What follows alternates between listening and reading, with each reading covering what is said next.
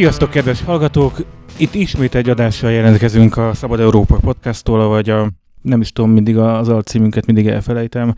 Szóval itt vagyunk Pomázon, jobbra tőlem Zsuzsa, mellette Digi, mellette Pásztor Lajos Lujó, túravezető, Pomázi. Velem szembe Krónicsiné Sósi Anica, az Opánka együttesnek a vezetője, szintén Pomázi lakos, de a mellette Vértes Péter építész, szintén Pomázi, mellette Ris Lilla újsághíró, Pomázi. és Pomázi. Szóval itt, itt, egy, itt egy igazán helyi adást csinálunk, és tőlem pedig Barra Bürger Zoli van. Sziasztok! És üdvözlünk mindenkit itt a, a Szabad Európa podcastban, a Kőhegytől Tiszölt telepig, Majdánfensíktól Tófenékig. Mik a témáink? Ja, és igen, van egy szolgálati közleményünk, hát ugyan megérkeztek az új ezt, ezt mondd el, Zoli, hogy tulajdonképpen mi van itt most ezzel?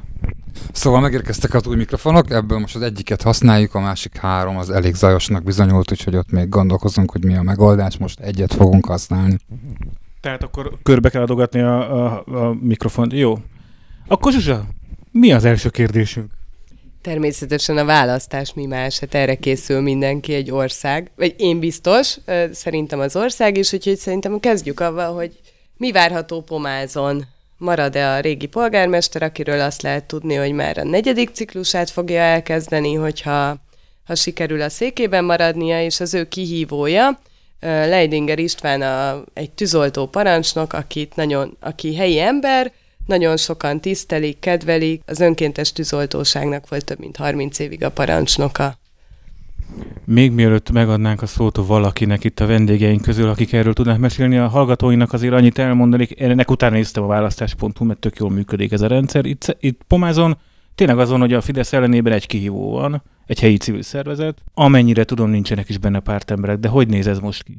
Mi van itt most Pomázon? Az van Pomázon, hogy két évvel ezelőtt alakult egy civil egyesület közösen a Városunkért címmel, és ennek az egyesületnek egyértelműen az volt a célja, hogy pomázott mindenféle tekintetben jobbítsa, ami egyébként rá is fér mindenféle tekintetben. Másrészt pedig ezt már eleve körvonalaztuk, hogy úgy szeretnénk elérni, hogy ezt a harmadik ciklusát éppen most végző városvezetést leváltsuk, és helyette olyan embereket ültessünk be a képviselőtestületbe, akik ezt remélhetőleg sokkal jobban fogják csinálni. De mi a gond itt, itt Pomázon? Mik a gondok? Vagy... Hát nem tudom, hogy van elég idő, hogy ezt részletezzük. Én építész vagyok, úgyhogy elsősorban városfejlesztéssel szeretnék és szoktam foglalkozni. Képviselőként is ezt csináltam. Régen volt már 98-tól 2002-ig.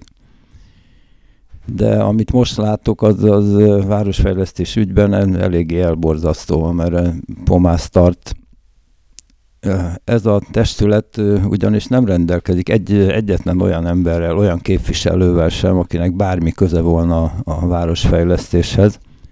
Ez ugye önmagában még nem szokatlan, mert egy képviselőtestület összeállása az mindig esetleges, attól függ, hogy kit, kit választ a nép magának.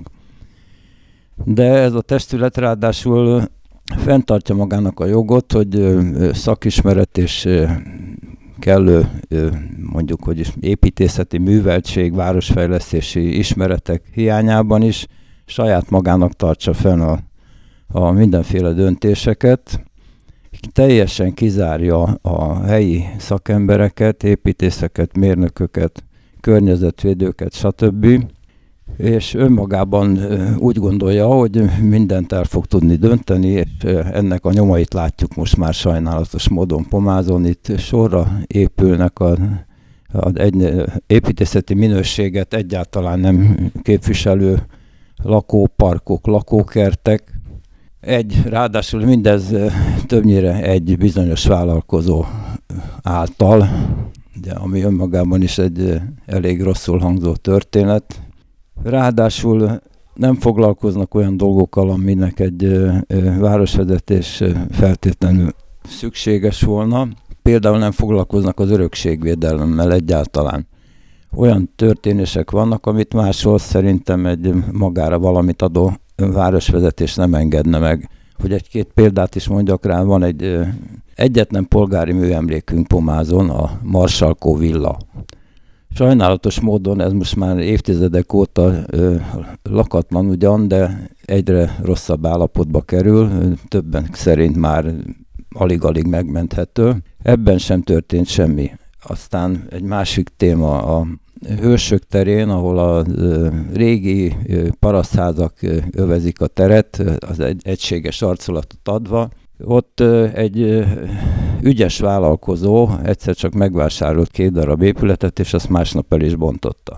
Megtehette, mert a városnak a mai napig nincs egyetlen védett épülete. A közelmúltban született végre egy örökségvédelmi rendelet, de a, ettől függetlenül a mai napig még mindig nincs egyetlen védett épületünk sem. Hogy lehetne a város egyébként egy kicsit városiasabb kinézetű volna erre megoldás. Nekem nagy fájdalmam, hogy nincsenek közösségi terek, helyek, ö, olyan utcák vagy területek a városban, ahol, ahol egyszer be lehet ülni, sétálni lehet, ö, emberekkel lehet találkozni, hogy ezért ö, építészetileg lehetne tenni.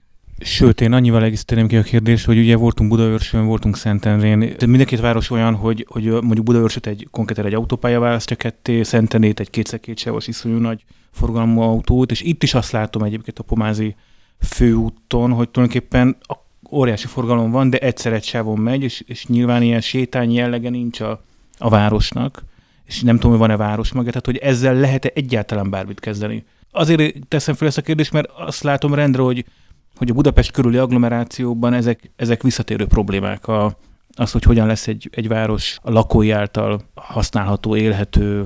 Hát nem könnyű a feladat, éppen azért, amit az előbb elmondtál, de, de, de főút által ketté vágott város gyakorlatilag, de nem lehetetlen természetesen. Hát már tizen évvel ezelőtt elkezdtünk egy főutca programot, elkezdtünk volna, meg is pályáztunk valami tetemes összeget, de sajnos nem nyertünk vele. Azóta viszont ez az egész történet elhalt. Tehát senki nem foglalkozik a főutcával olyan szégyen teljes állapotban van, hogy én is vendégeket már nem merek hívni, is, nem bizony, mert röstelkedem előttük. Hát vannak terveink természetesen. Hát először is el kéne indítani, és ez szerepel is az Egyesület és a polgármester programjában is, tehát el kéne indítani egy főutca programot, ami nem azt jelenti, hogy máról holnapra minden meg fog változni, hiszen nyilvánvalóan ez nem kevés pénzbe fog kerülni, de elindítani mindenképpen szükséges volna. Tehát amit lehet, azt meg kellene tenni. Kicsit csinosítani kéne az utcát, meg rendben rakni a járdákat, de alapvetően nem ez a megoldás természetesen, hanem az, hogy eltüntetnénk végre azokat a rusnya betonteknőket, amik egyrészt leszűkítik az úttestet, másrészt alig hagynak járdát a járókelőknek. Aztán el kéne tüntetni a villanyoszlopokat, a légkábeleket, ezeket mind föld alá kéne helyezni ha ez mind megtörténne, akkor egy szép nagy terület adódna, ami sétány jellegűvé tudná tenni a főutcát, legalábbis azt a részét, amelyik éppen ilyen. Ott egyértelműen fásítás volna szükséges, aztán ha ez megvan, akkor föl kéne karolni a, a vendéglátó szolgáltatást biztosító vállalkozásokat, mert abból is borzasztóan gyengén állunk. Hát aki pomázon él, az nagyon jól tudja, hogy gyakorlatilag egy kávét nem lehet most már lassan valahol megint talán egy-két hely, ami hmm. létezik. Szóval ez mind hiányzik, amit egy, egy főutca föl tudna vállalni. Hát a napokban jártam például Tapolcán, csak mondjak egy jó példát, ahol szintén az van, hogy a főutca igaz, hogy most már van egy elkerülő útjuk, de a főutcán még mindig járnak autók oda és vissza, tehát két sávban. Viszont szép, szép széles járdák vannak, és rendkívül sok üzlet, vendéglátás, egymásba érnek a cukrázdák, a, a kávéházak, és én úgy láttam, hogy mindenki jól érzi magát. Csak azt szeretném mondani még, hogy pomáznak zon megfelelő módon váltakozik a régi városrész és a pár évvel ezelőtt beépült új városrész. És ha ezt így nézzük, akkor önmagába adódik az a helyzet, hogy egyes területeken spontán is kialakulhatna egyes ilyen városrész mag, mint például a Szelistjénél a Szent István Park, de ugyanúgy ö, arra felé, Szentedre felé a temető mellett is ö, Klisza, meg itt is fönt a Karitászház környéke, ez tényleg a lakók maguktól egy-egy területet elkezdenek gondozni, egy-egy területet elkezdenek maguktól a magukévá tenni, érezni, ehhez a városvezetésnek az kellene, hogy mindenáron ezeket a kezdeményezéseket támogassa, és nem egy központi városmagot kiépíteni Pomázon, hanem sok kis centrumot.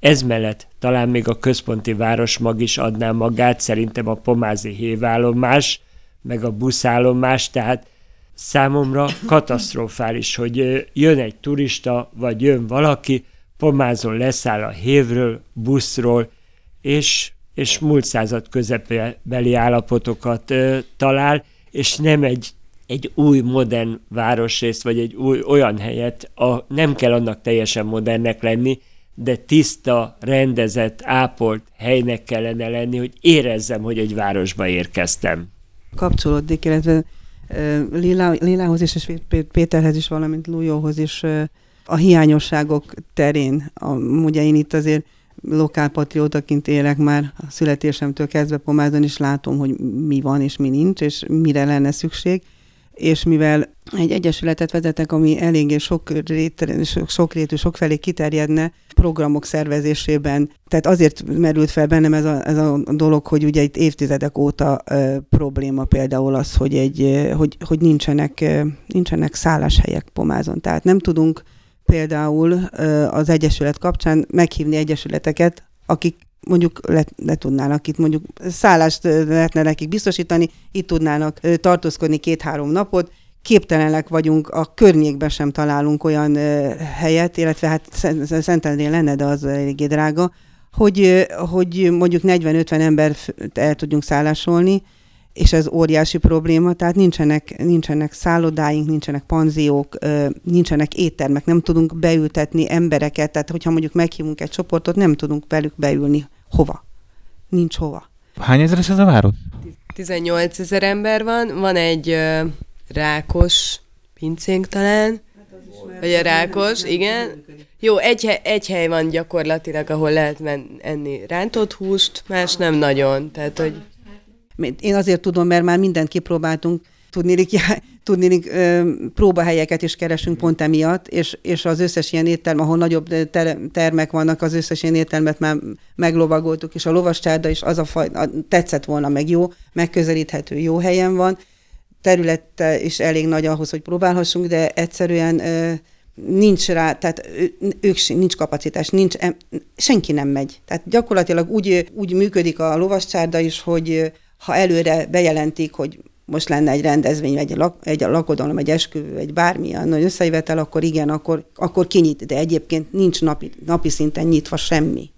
A viking ugye piac téren bezárt, stb. Azért azért megvédem a várost annyira, hogy muszáj eh, helyi ember vagyok, tehát van, ott van a kastély, van egy nagyon gyönyörű kastélyunk, a kastélyhoz tartozik egy étterem, tartozik vendéglátás, szálloda is, egyetlen egy baj van vele. Nem az átlagember pénztárcájához van mérve, hanem, hanem igen erősen a felső réteghez.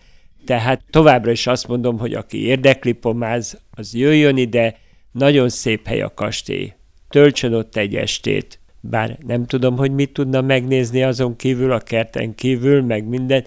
Egyen is ott, nekünk szükségünk van az idegenforgalomra, de, de nem az átlag ember pénztárcájához való.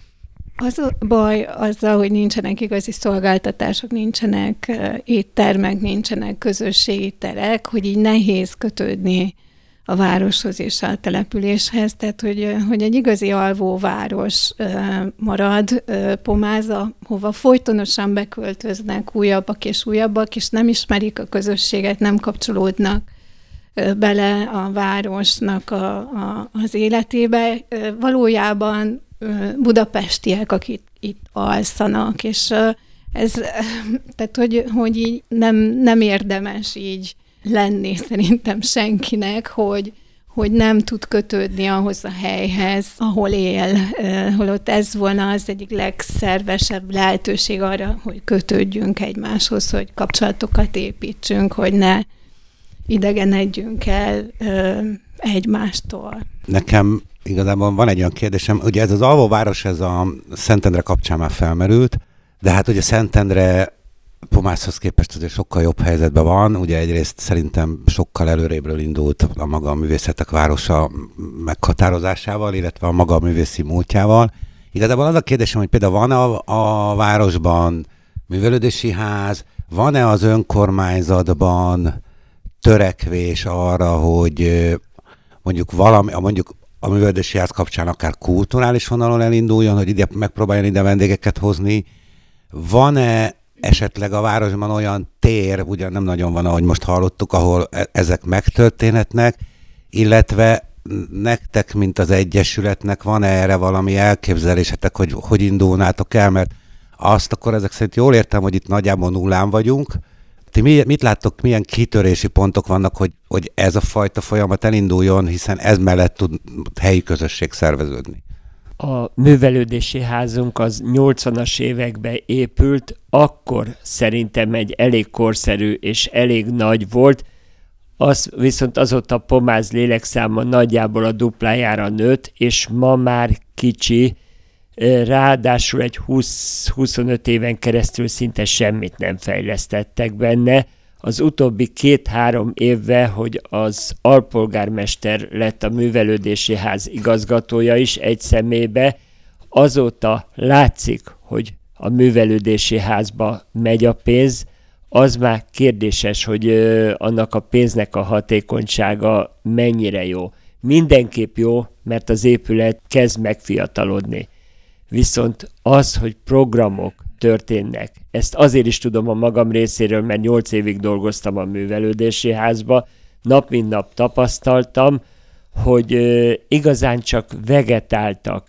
Olyan, hogy kulturális programok azok nagyon ritkán voltak, és nagyon kevesen. A művelődési házunk ilyen többfunkciós művelődési ház, sportrendezvények, ilyen rendezvények, iskolai rendezvények, persze mindezt csak akkor, ha jó pénzért megfizetik, vásárok, meg, meg egyáltalán nem oda való dolgok, viszont a kultúra az nagyon minimálisan volt jelen a művelődési házba, és Szentendre tudjuk a kultúra városa, de azért azt se felejtsük el, hogy Pomázon is egy elég jelentős művészréteg, kulturális réteg van.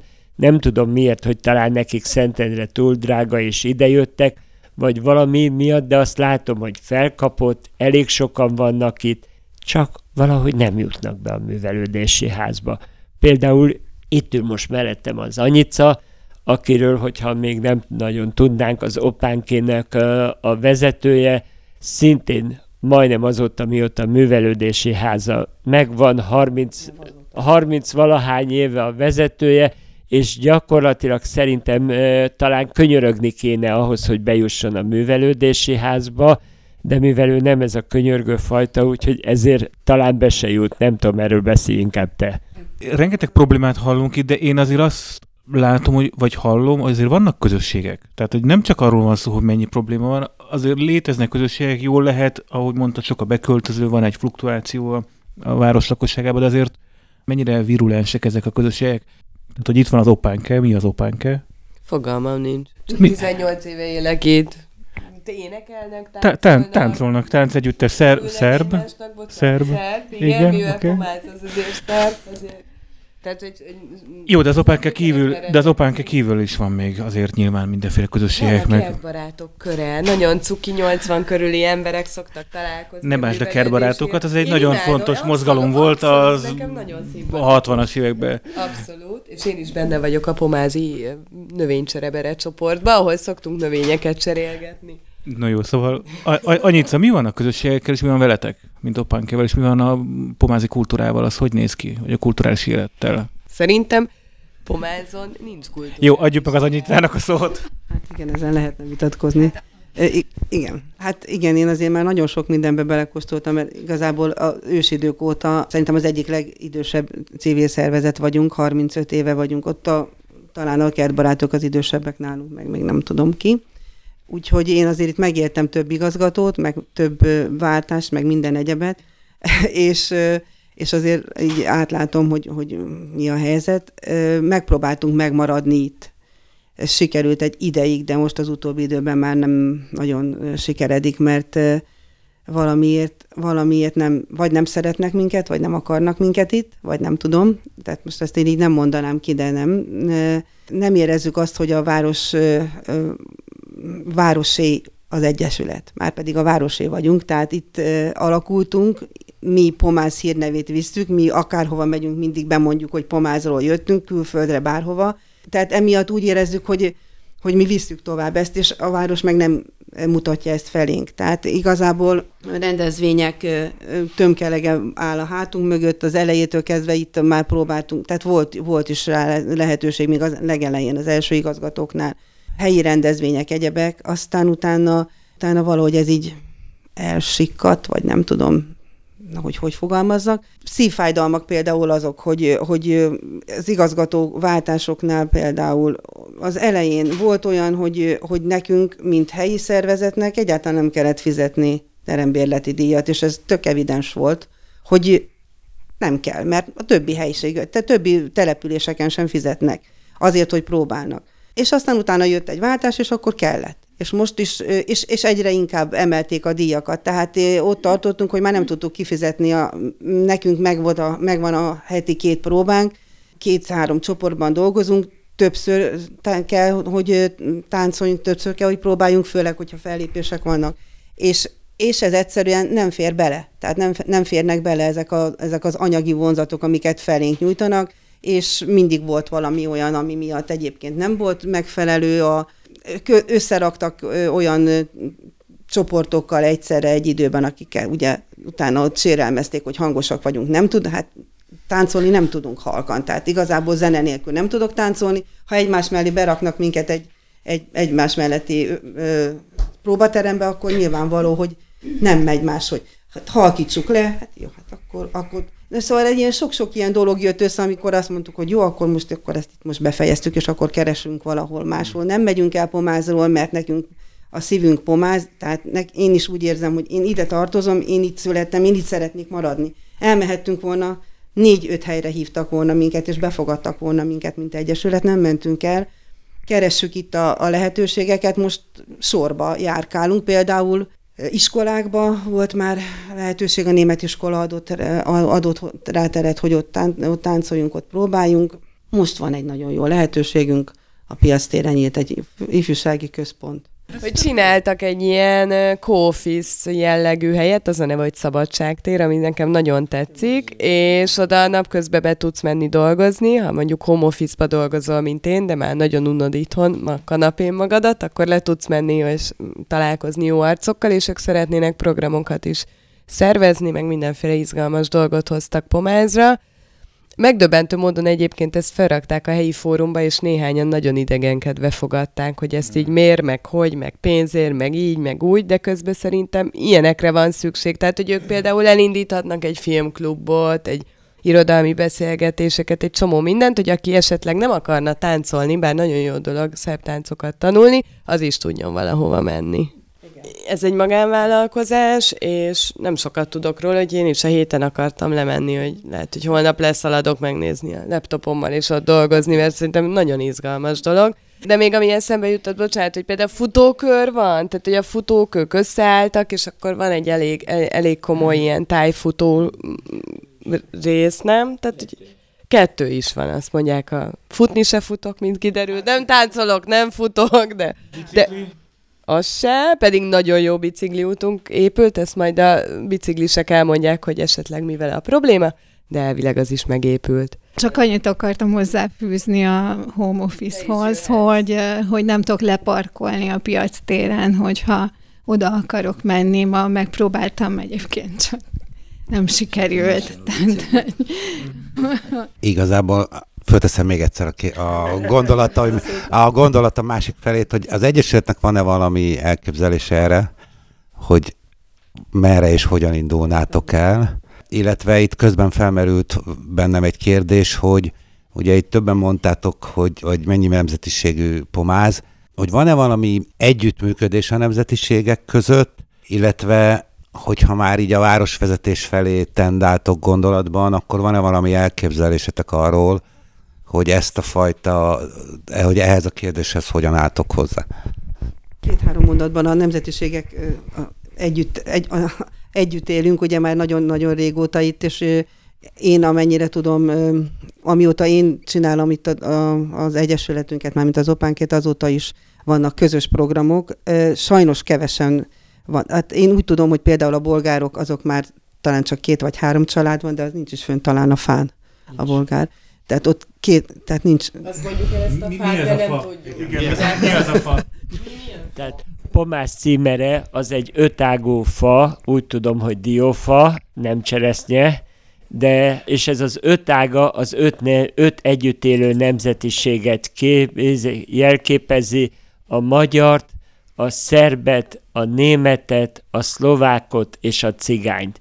Ez az öt nemzetiség, ez Pomázon, még azt mondom, hogy talán területileg is el, elkülönülten élt, tehát lehetett tudni, hogy mondjuk a szerbek azok nagyjából a főútnak melyik szakaszán, a németek az Kisvác környékén, aminek semmi köze nincs Váchoz, ez egy helyi sajátosság, azt tudom mondani, a cigányoknak a felvégrésze, vagy valami, és így, így éltek, és ez az öt nemzetiség, ez tényleg békébe, én, leg, én is itt, vagy, itt születtem, itt élek, és soha nem hallottam nemzetiségi villongásokat, nemzetiségi problémákat. Ez annyira, hogy még a 90-es években a délszláv eh, háború idején se lehetett pomázon semmit hallani. Szerintem abszolút szolidáris volt pomáz másik rész, része a szerbekkel, úgyhogy tehát egy, egy, egy békés, boldog falu volt, sokuk számára még mindig Pomáz egy falu, és amit még itt kérdeztetek talán, Pomáz arról volt híres, hogy nagyon sok csoport, nagyon sok egyesület volt, tehát ahogy beszéltünk az opánkéről, azon felül lehet talán a kertbarátokról beszélni, amelyik szinte az egyik legrégebbi kertbarát egyesület Magyarországon, de ezen felül nagyon sok, a tűzoltó egyesületünk szintén ki lehetne emelni, amelyik szintén egy, egy nagyon régi patinás egyesület, vannak pár évvel alakult egyesületek, tehát vannak csoportok, jelentősebb csoportok is, viszont nincs hov. Nincs hova menniük, nincs hely, ahol találkozni tudnának, mert azért is a helyi művelődési házba fizetni kell ahhoz, hogyha össze akar jönni 10-15 ember egy egyesület révén. Igen, nincs, nincs otthonuk a civileknek röviden. Annyira nincs, hogy gyakorlatilag szóba se állnak velünk. Ez a, ez a szomorú helyzet. Ez azért is furcsa, mert van nekünk egy testvérvárosunk Németországban. Ugye nagyrészt a kapcsolat onnan ered, hogy ö, 1946-ban sajnálatos módon ezer valahány sváb nemzetiségű embert kitelepítettek ebből az országból, és ezek ott kaptak helyet Oberhausen, Rheinhausen városában. És a kapcsolat hál' Istennek működik, de úgy néz ki, hogy nem sokat okolunk belőle. Pedig volna mit eltanulni tőlük. Például azt, hogy hogy kezelik a saját civiljeiket, akiknek egy saját civil házuk van, egy dohány feldolgozó üzemből átalakított nagyon szép épületben, és hát mindenféle felszereltséggel egy igazi tejjel vajjal folyó kánaán. De úgy, úgy történik, hogy a mai napig sem sikerült átplantálni ezeket az ügyeket pomázra. Pedig nagyon jó volna. A mi civiljeink jelen pillanatban úgy élnek és dolgoznak, konkrétan a mi egyesületünk, hogy hetenként tartunk összejöveteleket, valamelyikünk lakásán leginkább, ami hát az önmagáért beszél. Ugye, és, és nyilvánvalóan semmiféle támogatásra nem számíthatunk, de most már ott tartunk, hogy nem is kérünk. saját zsebből próbáljuk megfinanszírozni, még a, a választással járó elég komoly költségeket is. Úgy tűnik, hogy már most egy kicsit visszatérnék azért a választásra, amiről szó volt, hogy azért a pomáziak hasonlóképpen vélekednek a jelenleg működő városvezetésről. Ezt azzal is alá lehet támasztani, hogy elindítottunk egy adománykérő akciót, hiszen plakátokat kell kihelyezni, szórólapokat nyomtatni, nem kis számban, és hát mindenféle más költségeink felmerülnek, és a pomáziaktól ezek ez idáig már kaptunk több mint 3 millió forint támogatást. Engem, mint pomázi az érdekel. Egyrészt, hogy a szentendréiek mit tudnak, hogy, hogy hogy állunk most, vagy mit hallottok ti pomázról, tehát milyen a hírünk pomáznak. Pomáz mindig kicsit úgy érzem, hogy lenézik a szentendreiek, de lehet, hogy ez csak a, nem tudom, kis hitűségem, pedig drágának szerintem ugyanolyan drága a két város, vagy szinte ugyanolyan drága. A másik meg, hogy beszélgettünk arról, hogy mennyi esélye van, mennyi esélye van leváltani a jelenlegi városvezetést, akik azért eléggé jól be vannak ide ágyazódva mindenféle módon. Hogyha a negyedik ciklus, az már elég hosszú idő, tehát hogy így olyan regnáló hatalomnak tűnik számomra, és kérdés, hogy ez hogyan tovább. Úgyhogy Szentendréjek, hogy vagytok velünk?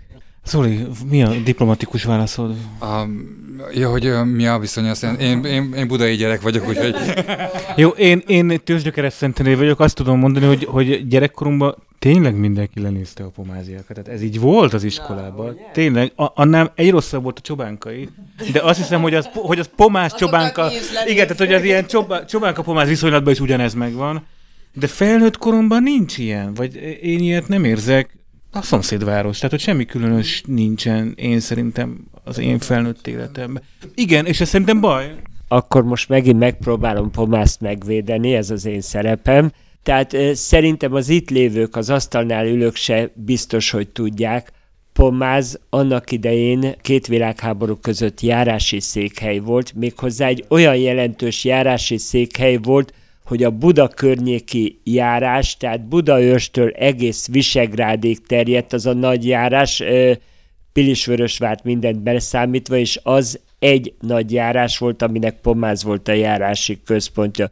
Aztán később ezt a nagy járást két, két felé vették, a, még akkor is az egyik felének Pomáz volt, tehát az a Budától ö, nyugatra és délre lévő rész az leszakadt, de még a felső résznek az volt, és gyakorlatilag egész a háborúig Pomáz egy jelentős hely volt. A szocializmus idején valamiért úgy döntöttek, hogy, hogy Pomáz nem méltó a város rangra, vagy a járási rangra, és akkor, akkor Szentendre kapta, és úgy szépen lassan Pomáz elkezdett sorvadni, megállt fölötte az idő, és ezért van az, hogy sokunk számára Pomáz a mai napig még egy nagy falu, és nem egy város, és picit irigykedve nézünk Szentendére, hogy ott milyen pesgő élet van. És most még akkor talán válaszolnék, mert valahogy mindjárt, mind a ketten kerültétek azt, hogy milyen esélyünk, esély van pomázon. Picit őszinte leszek, és picit optimista, azt mondom, hogy a polgármestert leváltani nagyon nagy esély van. Magam részéről 90% fölötti esélyt látok arra, hogy le lehet váltani a polgármestert, tudnék egy hihetetlenül jó jelöltet találtunk, akit egész pomáz ismer, egész pomáz szeret, és, és bár próbálják lejáratni, de szerintem ez se jött össze, úgyhogy hogy ez van, viszont az, hogyha lesz egy polgármester, egy ellenzéki, és lesz egy kormánypárti többségű képviselőtestület, akkor mi is egy új Esztergom, vagy mi is egy új hódmezővásárhely leszünk. Ennek nincs értelme. Ahhoz, hogy igazán Pomász fejlődni tudjon, ahhoz a polgármester mögé egy szilárd többséget kellene kialakítani, ez az, ami nagyon nehéz, és ez az, amiért az ő egyesületük annyit dolgozik és annyit tesz, hogy, hogy ne csak a polgármesterváltás következzen be, hanem teljesen Váltás. Válaszolnék a kérdésre, ez a pomáz és társai kérdésre, hogy igen, annak ellenére budai vagyok, de most már aztán lassan tíz éve Szentendrén élek. Most megint budai leszek egy rövid időre, egy rövid időre, igen. Na, mindegy, azt akartam mondani, hogy azért gondoljuk szerintem mi Szentendreiek azt, hogy Pomáz nem olyan jó hely, mint Szentendre, mert hogy Szentendrén van hova elmenni este egy sört inni, és az ugye meg egy kávét, bocsánat. És azt mondtátok, hogy igen, hogy nálatok ez valóban nincs így. Ugye itt két, két dolog lehetséges. Az egyik az, hogy hát itt nem érdemes egy kávézót fenntartani, mert hogy az emberek nem mennek le és nem költik el ott a pénzüket. Ez az egyik lehetőség arra. A másik ugye ez egy összeesküvés elméletes, ugye, hogyha nincsenek helyek, ahol közösségek működhetnek, akkor a közösségek ugye nem fognak tudni összekovácsolódni, és nem tudnak mondjuk esetleg platformá változni, de ez összeesküvés elmélet, én sem hiszek ebben, hogy így lenne. De azt akarom egyébként ennek kapcsán megkérdezni, hogy meg egy mindeközben irigykedve hallgatom azt, hogy nátok milyen nagyon sokféle színes civil közösség van. Én nem tudtam volna Szentedrén ennyi, ennyi működő közösséget felsorolni, ez lehet, hogy az én tájékozatlanságom, de hogy nekem nagyon imponál, hogy itt ennyi van, és ez tök jól le a kalappal. De hogy azt akartam megkérdezni igazából valahogy erre rákötve, hogy én azt gondolom, hogy egy, egy településen akkor lesznek olyan helyek, hogy a, a, amik, amiket eltart a helyi közösség azzal, hogy ott megjelenik, hogyha azon a, azon a településen nem csak alszanak emberek, ahogy ugye Zsuzsa is mondta, hogy a, a budapestiek ide jönnek aludni, hanem ott élnek, illetve hát ott dolgoznak is. És hogy az a kérdésem, hogy vajon, vajon pomázon ez a helyzet most hogy áll, tehát hogy mennyire van most itt munkalehetőség, illetve hogy, hogy láttok-e az ügyben valami perspektívát, hogy hogyan lehetne ezen változtatni, gondolom javítani kéne ezen itt is. Hát akkor most megint én leszek a rossz fiú, mert úgy látszik, ez a szerep jutott nekem. Munka lehetőség persze, hogy volna pomázon is, de ennek ellenére, ami beruházás pomázon történik, az nagyjából 90%-ban nem pomáziak által történik. Ez is egy furcsa dolog, de hát sajnos úgy néz ki, hogy tudomásul kell venni, hogy számtalan esetben előfordul, hogy innen, onnan, onnan az ország másik feléből hívnak vállalkozókat, például most a Derapatak medrének rekonstrukciója címén, ha jól tudom, valahonnan a Bakkonyból hívtak ide favágókat, akik ki is vágtak könyörtelenül egy csomó fát, ha kellett, ha nem. És hát már csomó ilyen történet van még, mit tudom én. A pomázi nem vágta volna ki, az a különbség. Hát dehogy nem pomázival dolgoztatni, az, az mindenképpen egy minőségi garanciát jelent. Kérdésre próbálok válaszolni. Igen, a fát azt lehetőleg ne vágja ki senki, illetve azt tudom mondani, hogy ehhez az egészhez az kellett volna, tehát tájékoztassák a városlakókat. A, muszáj elmondanom, arról van szó, hogy egy patakrekonstrukció címen eh, elvégzett munkára 350 millió forintos állami támogatást kaptunk. A választás előtt ezt ebből lehetőleg minél többet még el kell költeni, ezért május végén, június elején nekiállt, fölvonult a Bakonyból idehívott vállalkozó, és nem érdekelte, hogy a madarak a fákon fészkelnek, vagy épp az első eresztés kérepült már, és a második jönne, nem érdekelte őket. Egyáltalán nem érdekelte őket, és nekiálltak, és Pomáz legszebb részén a patak partján elkezdték kivágni a fákat. Ebbe igazad van, hogy tényleg egy pomázi vállalkozót, hogyha hívtok volna, valószínűleg azt, azt szokták mondani, hogy van annyi, olyan pénz, amennyiért már korpásodik mindenkinek a haja. Igen, itt is az, ha elegendőt fizetnek, a pomáz is ugyanúgy kivágta volna de a munka második fázisán például kitermelték az élő patakból az iszapot, és ezt el kellett volna szállítani, nem szállították el, a meder aljáról kiszedték, és a partoldalon elegyengedték szépen. És itt jön az, amit viszont egy helyi vállalkozó biztos nem csinálta volna meg, hogy ahogy a mederből kiszedtek mindent, szemetet, mindent, a szemétre rátöltötte a földet, elsimította, hogy ne lássák a szemetet, és ott maradt a patakba, és szinte egy gram szemetet nem vittek el, egy gram földet nem vittek el, mellesleg elszámolták rá, hogy mit tudod én, több ezer köbméter földet elvittek ebből a patakmederből. és ezt viszont már szerintem egyetlen egy vállalkozó se engedte volna meg, pomázi vállalkozó, mert oda mentünk volna, és megkérdeztük volna, hogy Józsi, mégis hogy képzeled ezt? Ilyet azért nem csinálhatsz.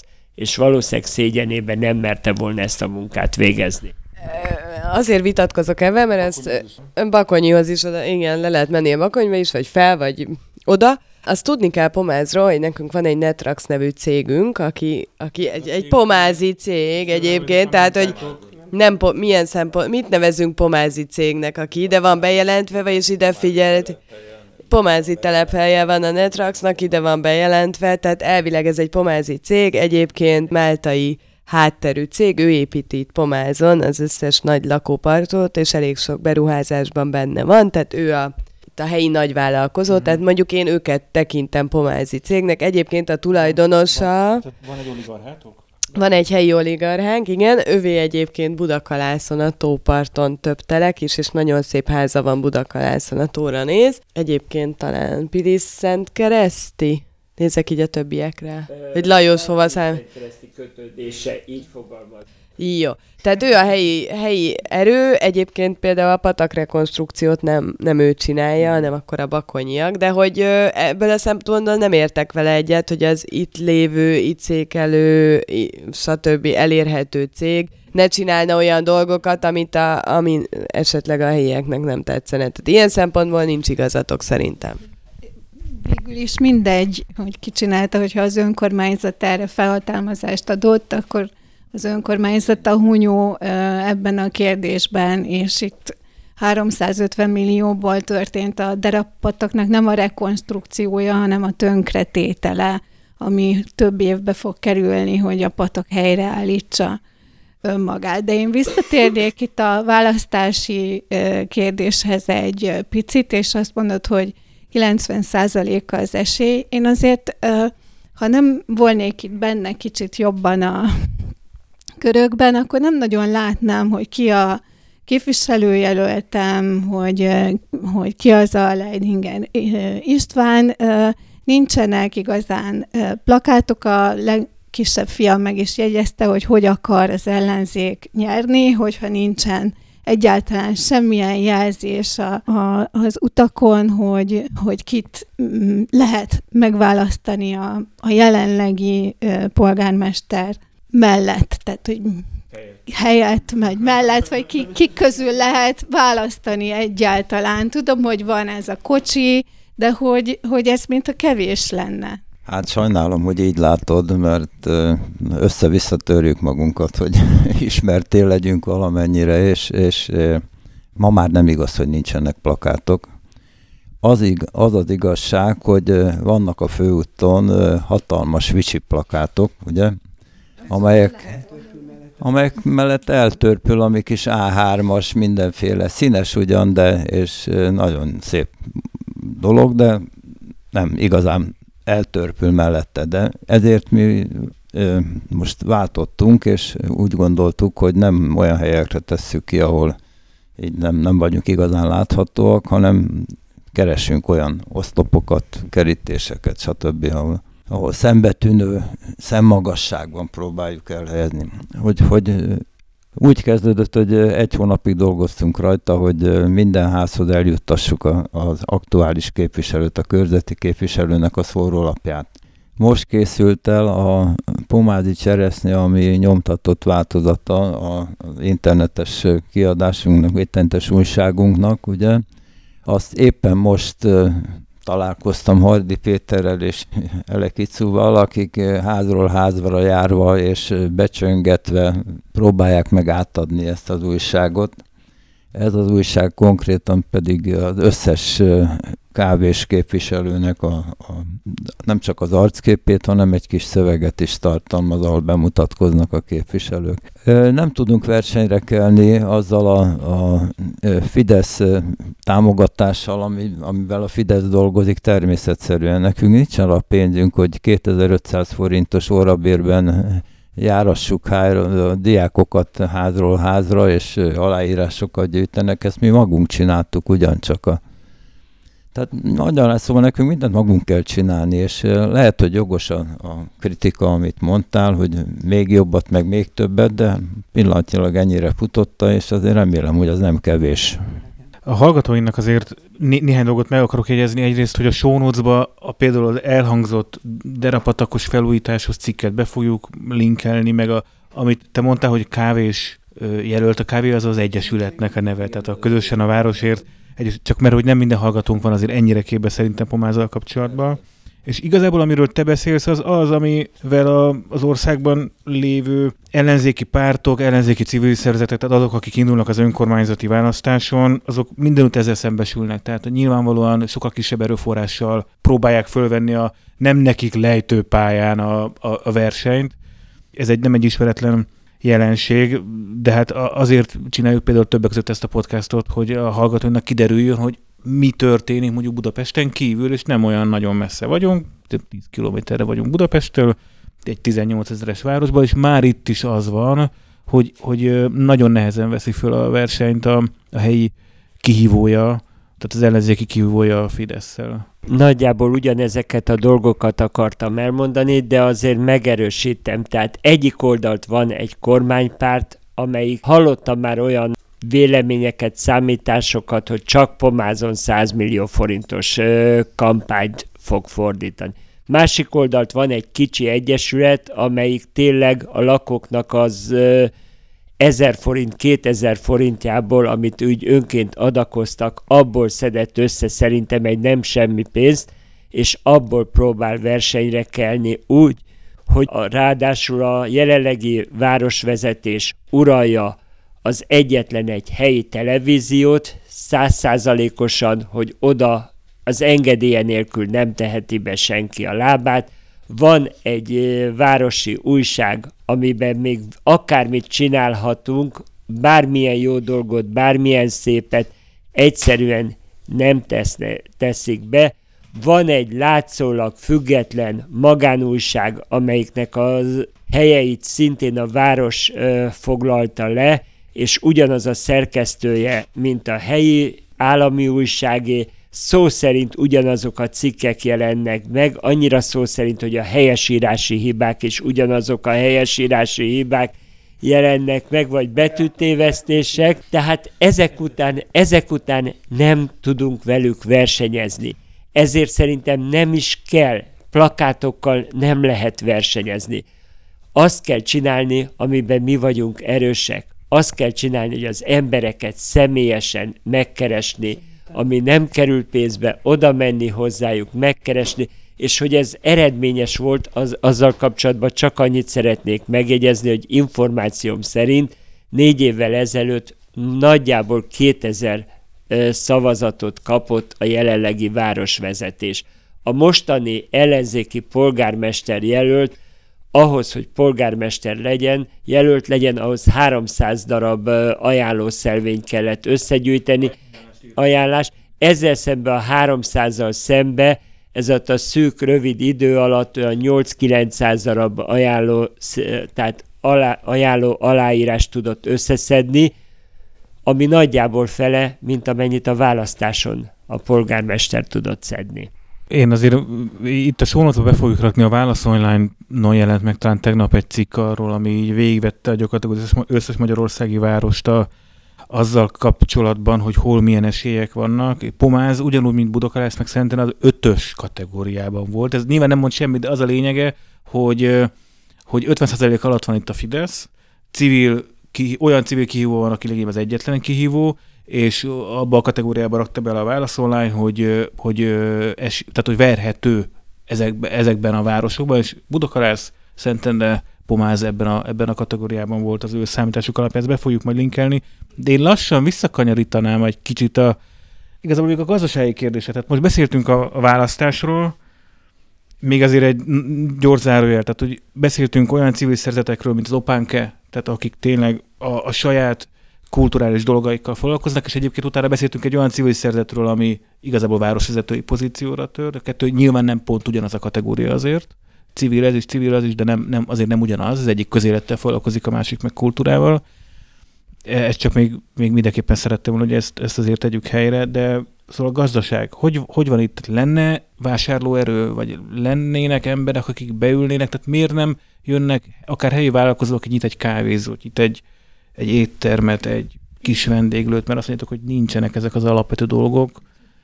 Miért nincsenek? Én nekem, nekem nem világos igazából. Szerintem itt is lehetne kezdeni ezt a bizonyos tyúktojás elméletet, hogy melyik volt hamarabb. Nem tudom, hogy most pomázon azért nincs minden szolgáltatás, mert hogy nincs rá igény, vagy, vagy fordítva van, egyszerűen tapasztalat, és ezt tudom mondani, hogy azért ezt mi pomáziak, pomáziak tudjuk, hogy pomázon azért szinte mindent nehezebb megcsinálni, mint máshol. Sokkal inkább kitart... Jó, nem tudom. Én, a, én arra gondoltam, hogy sokkal kitartó, nagyon kitartónak kell lenni, ha valaki valami új dolgot, valamit akar csinálni. Tényleg úgy van, hogy én például láttam Karate Egyesületet, amelyik egy teljes éven keresztül három-négy fővel működött, és nem hagyta abba, nem hagyta abba, és mára már fölfejlődött egy 20-25-30 fővel működő. Anyicáiknak is voltak nagyon nehéz napjaik, azt tudom mondani, én például akkor most magamról annyit mondok, hogy egy turista egyesületnek a vezetője vagyok, Gyakorlatilag mi hat éve azt találtuk ki, hogy minden hónap első szombatján megyünk túrázni. Voltak, ha esik, ha fúj, mindegy, azt tudom mondani, volt olyan, hogy 40 fokba csak öten voltunk, volt olyan, hogy tényleg esett az eső, és csak hatan voltunk, vagy valami, viszont ma már egy jobb túrát 40-50 fővel teszek meg, sőt, úgy, hogy én most már nem is reklámozom, mert, mert jönnek maguktól, és ami az érdekes, hogy most már nem csak Pomázról jönnek, hanem tényleg Tahitót faluról, Szentendéről, Budakalászról, Pestről, mert hogy egy jó társaság csiszolódott össze, és tehát nem csak a túra miatt, hanem lassan már a társaság miatt is jönnek, és jól érzik magukat de nagyon nehéz volt elkezdeni. Az jutott eszem, hogy azért én nem fognék mindent a városvezetők hibájára, tehát az, hogy nem nyílik új étterem, vagy nincs új kávézó, azt azért nem mondanám, hogy akkor ez a, a, a polgármester bűne, hanem az annak a nincs olyan ember, aki megpróbálná, vagy azt mondja, hogy investál bele pénzt. Szerintem. Egyébként arra válaszol... Igen, válaszolok arra, hogy egyébként milyen munka van Pomázon, ezt nem tudom, hogy hányan tudják. Ugye az IQ, IQ ZRT, az itt van, ez egy elég nagy munka adója a városnak. A Stan Studio is itt van, aki szintén nagy munkaadója a városnak, bár szerintem ott nem pomáziak dolgoznak, azt majd Attila megmondja, Digi megmondja, mert ő szakmabeli. Nem, a Stern stúdióban nem pomáziak dolgoznak, vagy hát dolgoz, dolgozhatnának pomáziak is, de a Stern stúdió egy...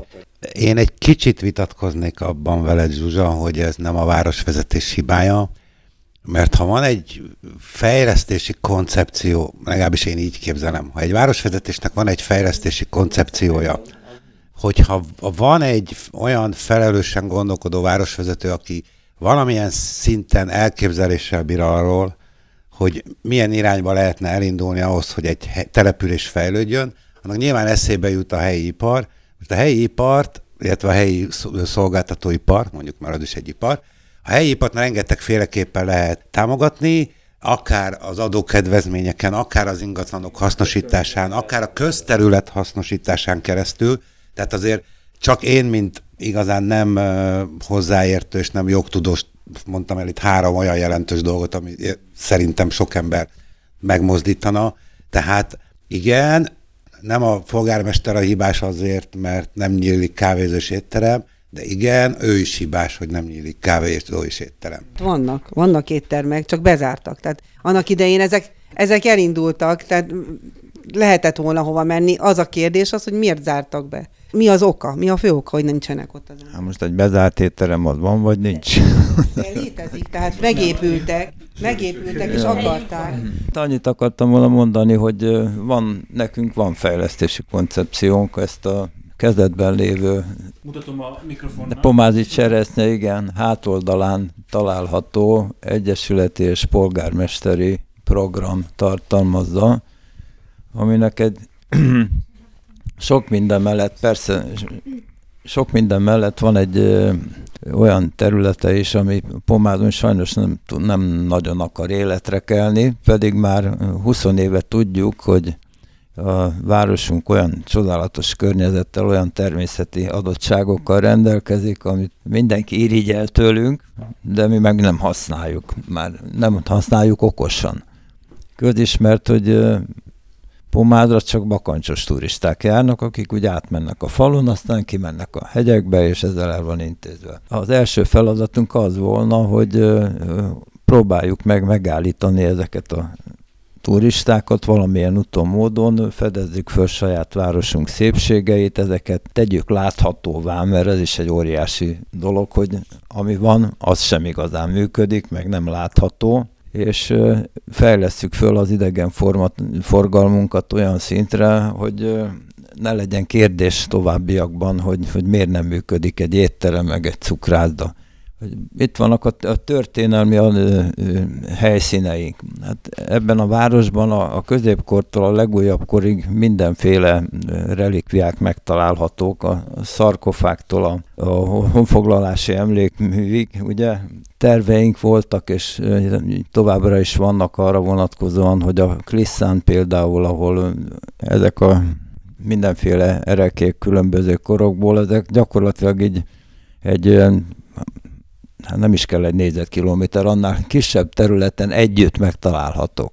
Hát ha ezt itt ki tudnánk építeni azt a bizonyos történelmi parkot, amit már nagyon régóta tervezünk, hát az maga a világ csodája lenne. Hát egy város akkor számíthat komolyabb idegenforgalomra, ha van valami rendkívül vonzó látványa, látoga, láthatósága. Mondani, mondanék egy példát, biztos mindenki ismeri, de azért elmondom, hogy van egy spanyol város Bilbao néven, nem tudom ki járt ott, de ki nem, ami egy, úgy kb. egy 20 évvel ezelőtt elveszítette a fontosságát, a kereskedelműt, másfele mentek, az ipar az visszafejlődött, és szóval látványosan leromlott a, a város, míg nem a város vezetői elhatározták, hogy hogy rendelnek egy, egy nagyon népszerű profi építésztől egy, egy különleges építésze, építészeti műalkotást, ami végül is olyan jól sikerült, hogy azóta kb. ha jól emlékszem, másfél millió látogatottsága van évente a városnak, és hatalmas fellendülésnek indult. Lassan ugye a vége felé a műsornak. Igazából így végighallgatva titeket, egy kicsit visszaköszön az, amit Szentendréről hallottunk, amit igazából a budapesti agglomerációs településekről tudunk. Egyrészt megkérdezném, hogy van-e valami kapcsolat, akár egyesületi szinten, de akár a mostani városvezetésről tudtok-e, hogy van-e valami komolynak nevezhető kapcsolat, hogy közösen egyeztetnek mondjuk közlekedésről, közösen egyeztetnek úthálózatról, közös, tehát, hogy egészségügyi ellátásról, stb. stb. Tehát, hogy egyrészt láttok-e ilyet ma, illetve a másik kérdésem az, hogy mi az, amiben azt gondoljátok, hogy előre lehetne lépni, akár mint állampolgár, akár mint egyesület, akár mint tánccsoport. Tehát... Egy, egy dolog biztos, hogy, hogy úgy évek óta nagyon jól kapcsolat a Szentendrei Művelődési Házzal, a Dunaparti Művelődési Házzal is, és évek óta visszavárt, visszahívott vendégei vagyunk, például az éjjel-nappal Szentendrének, például az Ister napoknak, most egy órás műsort adtunk júliusban, és nagyon várnak vissza minket. Rendszeres táncházaink vannak lenne a barlangban, tehát nagyon jó a kapcsolat, és nagyon nyitottak, és nagyon várnak, és nagyon jó, hogy vannak ilyen lehetőségek, mert ugye Pomázon nincs, tehát oda nem hívnak, és nincs lehetőség. Ott be tudunk mutatkozni, és hát, a turi, hát mondjuk a nyári viszonylatban a turisták, meg ez egy, nekünk ez nagyon-nagyon nagy előrelépés, és nagyon nagy öröm, mert öröm ott lenni, és a közönségnek láncolni, ami itt sajnos nem adatik meg Pomázon. Tehát. Magam részéről akkor szintén a Turista Egyesület részéről annyit tudok mondani, a Magyar Turista Egyesület, ez az ország egyik nagyon régi, 120 éves turista egyesület, annak a pomázi osztályának a vezetője vagyok. Mi elsősorban a Pilisben ténykedünk, Szentendrén is van egy csoport, a Hót Turista Egyesület, amelyik a Magyar Turista Egyesületnek a Szentendrei csoportja, Csobánkán is volt egyesület, amelyik most picikét hallódik, vagy visszaszorult. Pilis Vörösvár mellett mi van? Pilis Szent, Iván, Szent Iván, Szent Ivánon is van, a, dob, a Pilis Szent Kereszt dobogókőin ott van az egyik legnagyobb, amire a Pesti. Tehát mi területileg, ter, épp ezt akartam mondani, és ezek a csoportokkal élő kapcsolatunk van, napi kapcsolataink, egymás túráiról értesülünk, úgyhogy azért mondom, hogy ilyen szempontban nincs gond. A civilek mindig megtalálják a kapcsolatot a szomszéd hasonlóan gondolkozó civil egyesületeivel. Igazán a kérdés második fele, hogy városi szinten van-e valami kapcsolat, erről, erről nekem nagyon negatív tapasztalataim vannak. Szerintem itt jön az, amivel majdnem elkezdtük, hogy Pomáz és Szentendre két szomszéd település egymással éljen, vetétárs vagy valami, ugyan már a szentendreiek ne szóljanak bele, hogy mit Pomázon, mit csinálunk címszó, és ennek egy jellegzetes példája, hogy van egy Pomáz Szentendrével összekötő út, a hátsó. Hátsó út, amelyik, amelyiknek úgy van, eléggé rosszul ö, építették meg, mert annak idején csak a szeméttelepre, régi, régi római út, igen. Tehát amit akartam mondani ezügybe, hogy igencsak kátyus minden évben. Na már most pomázom mondjuk elkezdik április 20-tól május másodikáig kátyúzni, aztán utána Szentendre meg mondjuk augusztus 10-től augusztus 20-áig kátyúzni, ennek köszönhetően tényleg az van, hogy az ember elindul Szentendére, vagy az van, hogy pomázon nagyon jól megyek, és odaérek Szentendre határához, és gödör-gödör, hát vagy fordítva, de hogy ott mindig gödör-gödör hátán van, az tény, mert a két település nem tud kommunikálni. Jó, de a kettő között meg a kutyapárt szokott ott káty, kátyút, kátyút befoltozni. Péter, te tudsz arról, hogy egyébként városi szinten lenne ilyen fajta együttműködés, vagy együtt gondolkodás? Például most itt én a Pomázi bicikliúton, vagy nem tudom, szenten, mindegy, szóval azon a új bicikliúton jöttem Pomázi, végig, az a Pomázi bicikliút, jó, oké. Okay. De hát ahogy így be, tehát az, az Pomáztól indul, és Szentenén nincs vagy spár előtt nagyon picike ott az Inter spár előtt, de hogy igazából az, az ugye semmibe lóg. Tehát hogy ott se érzem azt, hogy itt nagyon lenne.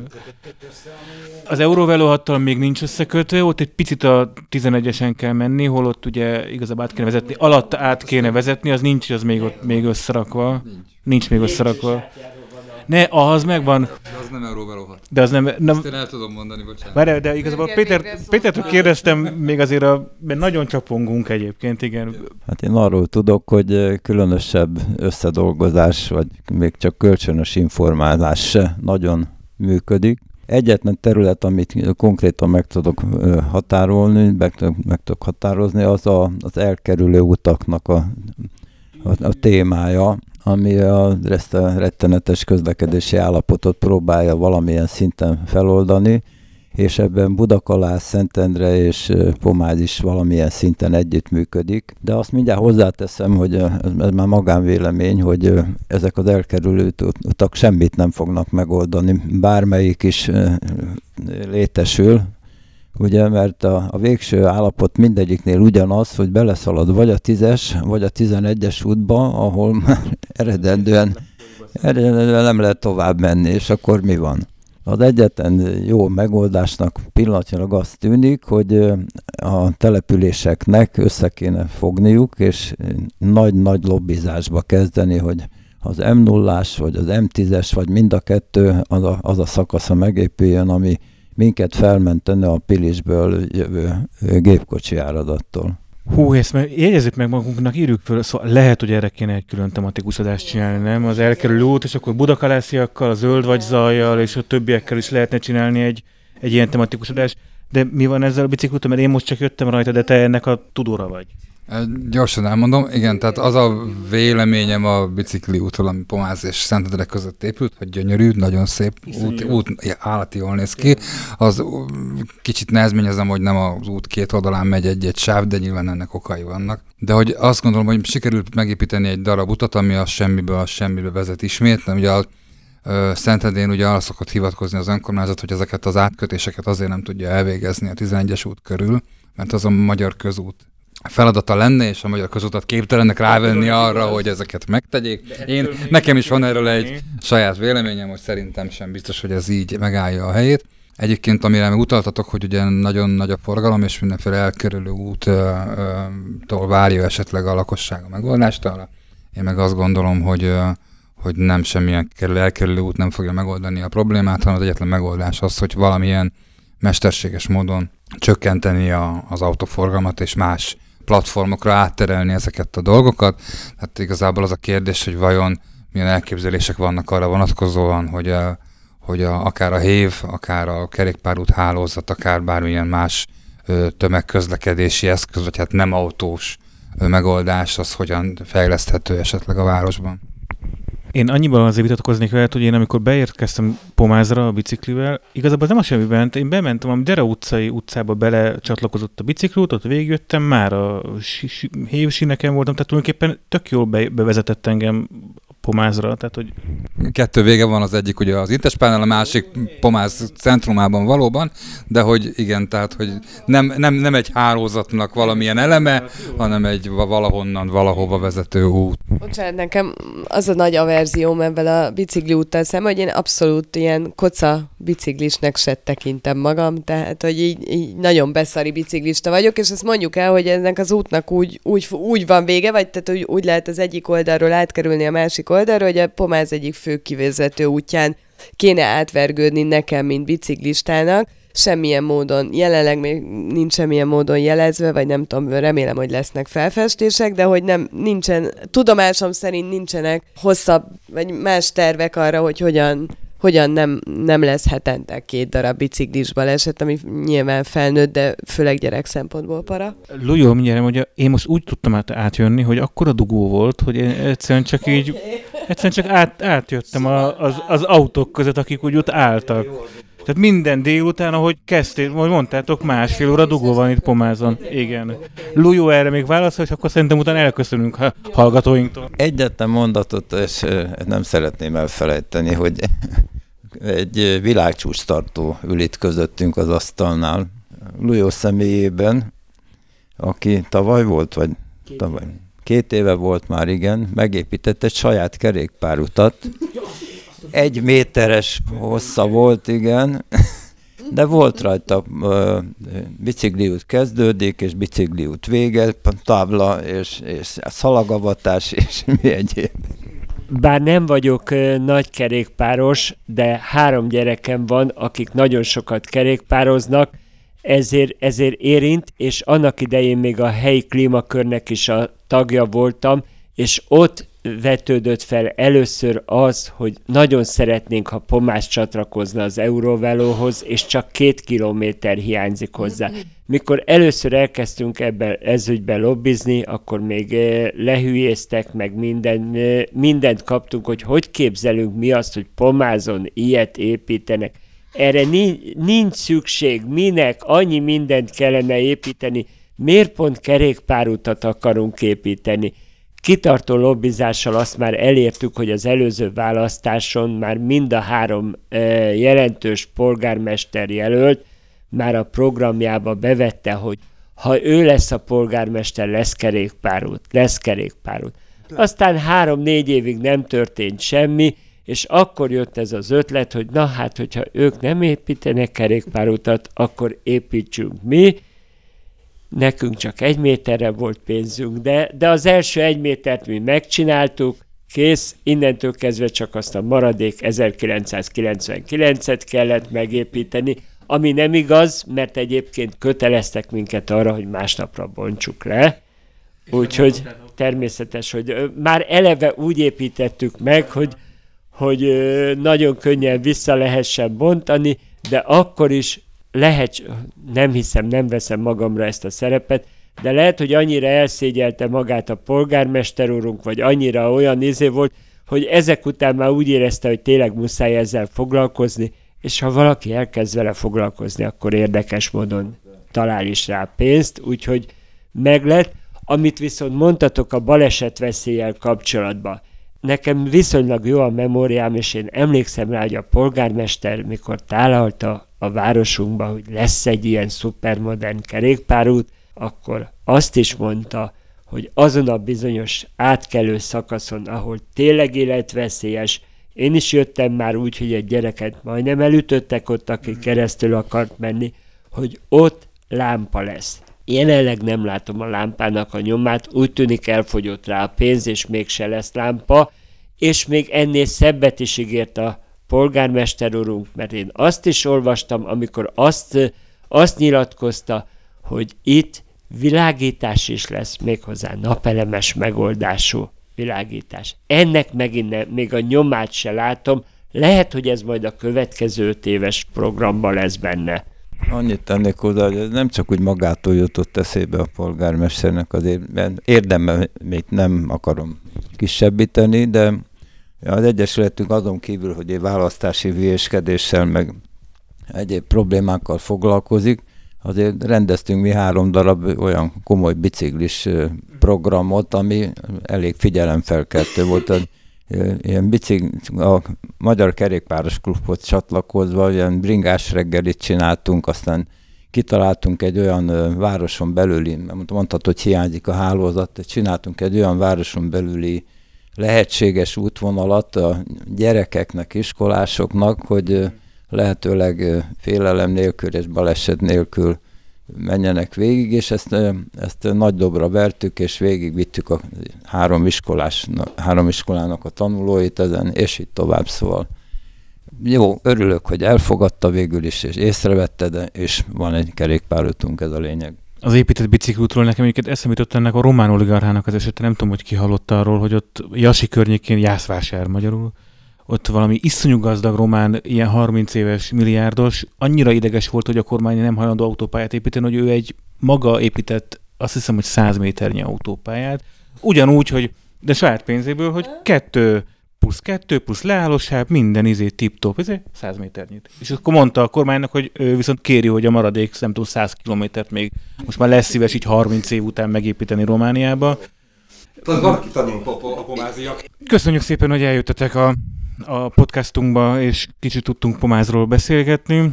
Van nekünk ilyen, ilyen hosszú elköszönésünk, hogy légy szíves értékeljetek minket az iTunes-on, megpróbálunk följelentkezni most már Spotify-ra, mert a Spotify megengedi, hogy ott podcastok legyenek, de minden egyéb platformon elérhetők vagyunk. Soundcloud-ra is továbbra is felrakjuk a, a, az adásokat, de váltani fogunk, és valószínűleg, hogy a Enkorra át fogunk költözni, ahogy ezt már az előző adásban is elmondtam, ami még nincs összevágva, itt nézek a Bürger Zolira, hogy mindjárt össze lesz vágva az előző adás is, hiszen mindkettő adásnak ki kéne mennie mondjuk azért a választás előtt. Köszönjük szépen, hogy, hogy eljöttetek, köszönjük a, a lehetőséget, és sok sikert kívánunk kinek-kinek milyen jövőbeli tervei vannak. Köszönjük. Sziasztok.